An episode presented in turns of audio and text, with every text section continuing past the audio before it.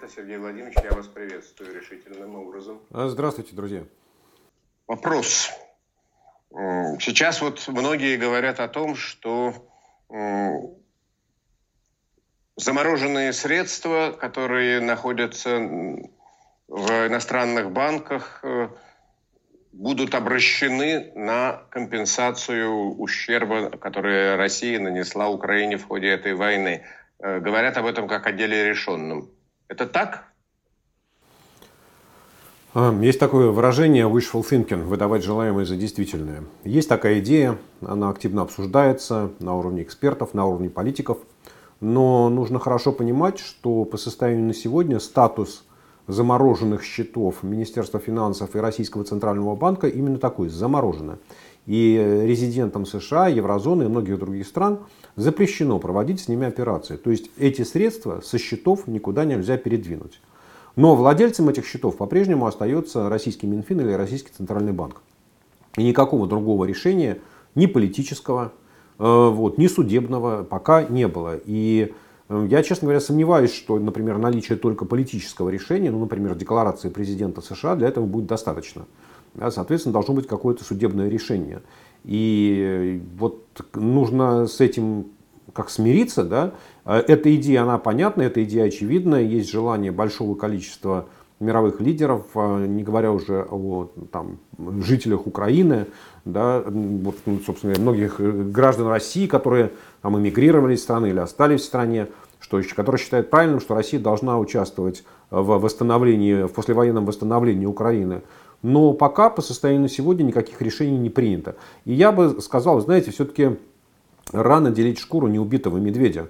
А сейчас на повестке дня стоит окончание войны. И пока война не закончилась, конечно, ни о каких репарациях, ни о каких использовании денег э, России, России российского Минфина речи быть не может. То же самое касается и э, арестованных активов российских олигархов.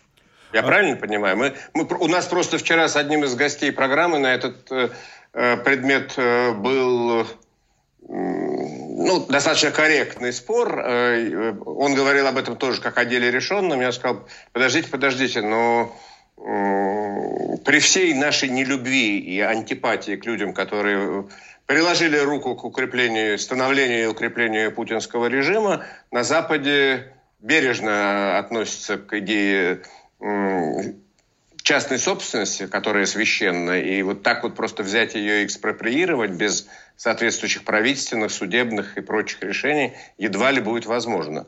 Э, я был прав? Да, вы абсолютно правы, Евгений. Э, я бы сказал так, что есть два сценария, по которым э, там, деньги государства, там, Российской, России, Минфина, Центрального банка могут быть использованы. Первое, это как в случае Ирана, это принудительное использование, помните, была сделка нефть в обмен на продовольствие, да, то есть Ирану разрешалось экспортировать нефть, получать выручку, на эти деньги закупать продовольствие.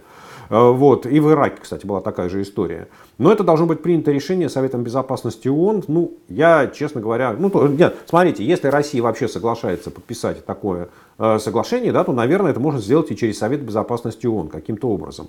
Но у меня почему-то есть сильные сомнения в том, что Путин горит желанием такое решение подписать.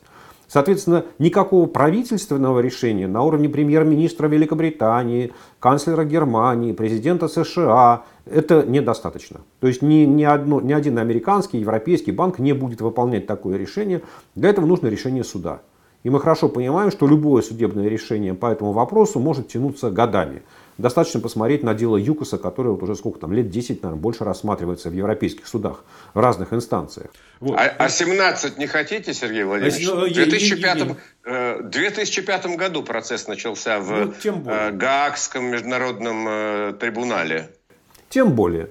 Тем более 17 лет. Да? Соответственно, вот есть, э, есть два, два типа решения. Первое это Совет Безопасности ООН, а второе это судебное решение ну, суда какой-то страны, да? или нескольких стран, или международного суда, ну, в общем, или военного трибунала по типу Нюрнберга. Ну, в общем, какой-то так, международно признанный суд, он должен принять такое решение. И это в, той, в полной мере касается активов яхт, самолетов, банковских счетов, квартир, вилл, дач, российских олигархов, российских чиновников, людей, приближенных к Путину, людей, удаленных от Путина.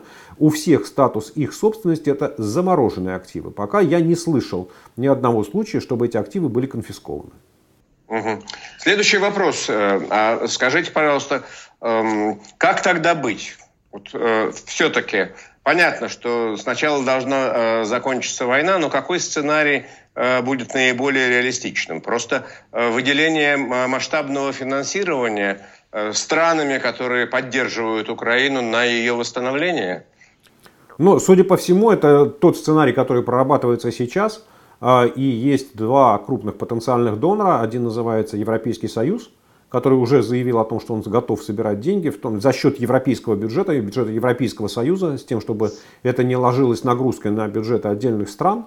И потенциально есть э, программы Мирового банка, Всемирного банка, да, которые также могут быть направлены на эти цели.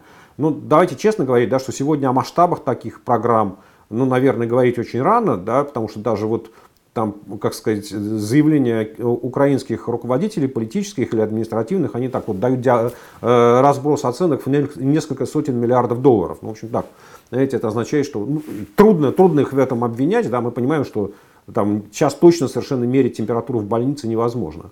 Вот, а, соответственно, и есть вопрос о том, э, будет ли международное сообщество давить на Россию и в каких формах. Ну, соответственно, я думаю, что давление будет продолжаться. Не надо забывать, что было заявление госсекретаря Энтони Блинкина о том, что, США да, о том, что санкции с Россией будут сняты только после того, как Россия компенсирует ущерб Украине. Да, соответственно, вот и дальше, возможно, будет какой-то переговорный процесс после окончания войны. Как-то там США, Евросоюз, Великобритания будут с Россией вести переговоры о том, чтобы снимать постепенно санкции в обмен на то, что э, валютные ресурсы России будут использованы на эти цели в течение какого-то периода времени. Да, ну, потому что даже для России, там, условная сумма там, 300 миллиардов долларов единомоментно, ну, она, наверное, будет запредельной. А, поэтому... Ну, хорошо, вот я, прошу прощения, я перебиваю вас. А, все-таки там вот триллион долларов, предположим, вот я, я условно говорю, там такой порядок э, цифр. Это подъемная сумма для вот, э, совместных усилий Соединенных Штатов и Евросоюза? А, Евгений, не надо пугать никого суммы триллион долларов, да, потому что при всем желании триллион долларов на территории Украины даже в течение пяти лет невозможно освоить. Ну, то есть их можно освоить и украсть, да, вот, но их невозможно продуктивно вложить э, в украинскую экономику, в украинское государство. Ну, это слишком большие деньги для Украины. Э, вот. А, и ну, да, нужно понимать на самом деле, да, вот у вас был комментарий перед началом а, про план Маршала, что очень важной, если вообще не сказать важнейшей частью плана Маршала, было то, что э, Соединенные Штаты Америки добровольно установили, согласились на установление высоких э, импортных пошлин на американские товары, приезжающие в Европу, и практически на нулевые пошлины европейских товаров, приходящие в Америку, с тем, чтобы спрос на продукцию европейских компаний был высоким. Да, и, соответственно, вот этот элемент, он гораздо важнее, чем просто выделение денег Украине. Потому что если мы с вами предположим, что э, Украина восстановит дороги, электрические сети, нефтехранилища, нефтебазы, школы, больницы, но при этом экономическая активность в стране не будет нормализована и не начнется экономический рост, а суды, суды по-прежнему останутся коррумпированными, да, и там инвесторы иностранные не будут по разным причинам приходить в Украину, экономика не будет генерировать текущие доходы, то это не будет план Маршалла, да, это будет именно вот такое вот освоение денег без очень понятного экономического эффекта. Поэтому мне кажется, что послевоенное восстановление Украины это, знаете, как танго, которые танцуют вдвоем. Украинская власть все равно должна будет решать те задачи, которые стояли перед ней в довоенное время. Этого никто не отменял. А, скажите, пожалуйста, по поводу санкций хотел вас спросить. Э, вот э, история с покупкой газа. Я имею в виду требования Путина, которые вроде никто уже не хочет выполнять. Даже Болгария отказалась платить за газ рублями. Э, что дальше? Ну, Означает ли это, что, по сути дела, Россия сама отказывается экспортировать газ в Европу? Нет, конечно, не, это ничего не означает. Это, я бы сказал, такой бред воспаленного сознания одного конкретно взятого человека, достаточно пожилого, который э, плохо понимает, как устроена современная экономика. В принципе, на самом деле, если прочитать внимательно то, что сказал Путин, он, он сказал, что я поручаю правительству выдать директивы «Газпрома» о том, чтобы провести переговоры с потребителями. Ну, соответственно, «Газпром» до завтрашнего числа, до 31 марта, ну или до сегодняшнего числа уже, да, э, в Украине, он должен заявить, Путину доложить, что мы переговоры инициировали. Да, потому что условия поставки газа, оплаты газа, в какой валюте, на какие счета, в какие сроки, это все прописано в договорах. Соответственно, я предполагаю, что все европейские потребители пошлют «Газпром» э, ну, в не очень далекое эротическое путешествие. Да, после чего э, Алексей Борисович... русского. Ну, примерно в, то же самом, в том же самом направлении, да. А, вот. А, и, соответственно, после чего «Газпром» должен будет, там, Миллер прийти к Путину доложить, Владимир, Владимир Владимирович, мы выполнили ваше поручение, мы начали эти переговоры, но нас послали. Я теперь не знаю, куда идти. Вот. Ну и на этом я думаю, что все закончится, потому что заставить европейцев платить в рублях невозможно. А, э, предположить, что «Газпром» не будет выполнять свои контракты по поставке газа в Европу, тоже я не могу, да, потому что ну, это будет все, все суды там, бросятся на «Газпром» с радостью, начнут арестовывать его активы. Э, вот. Э, ну, там остановить поставку газа, тоже вроде как не очень понятно на, на каком основании, потому что европейцы платят в срок и аккуратно, никаких задержек с точки зрения платежей европейских потребителей нет. Поэтому я думаю, что... А если, простите, уйдет. что перебиваю, а если деньги будут э, зачисляться на арестованные счета, вот такая идея э, активно обсуждалась? Я не слышал, чтобы счета «Газпрома» были арестованы. Насколько я понимаю, «Газпром» еще не попал под такие блокирующие санкции. А выручка за экспорт газа попадает в компанию, которая называется «Газэкспорт», а «Газэкспорт» является подразделением «Газпрома». Да, вот эти счета, они не заморожены, они не блокированы, и я не понимаю, что мешает э, получать эти деньги и там, э, держать их на счетах э, там, российских или европейских банков. То есть, ну, я про это не слышал. Может быть, конечно, кто-то об этом знает, да, но публично об этом не объявлялось, никаких санкций против этих компаний не вводилось. Последний вопрос, Сергей Владимирович. Ваше наблюдение, ваше ощущение Э, насколько эффективно работают э, санкции, если говорить о их влиянии на положение дел в России? А, очень хороший вопрос. А, смотрите, мы все помним э, экономические санкции, которые вводились против России в 2014 году. А, и примерно они были, ну, состояли из тех же самых трех элементов. Это были финансовые санкции, это были секторальные санкции и это были персональные санкции. Да? И вот в 2014 году главный удар по российской экономике нанесли э, финансовые санкции. Ну, там, знаете, как в идеальном шторме совпало падение нефтяных цен, пиковые платежи российской экономики по внешним долгам, ну и, соответственно, ограничение к доступу, доступу на рынки капитала. Вот сейчас э, эти финансовые санкции работают гораздо меньше, потому что цены на нефть растут, и у России валютной выручки в российскую экономику приходит достаточно, а внешних долгов э, не очень много.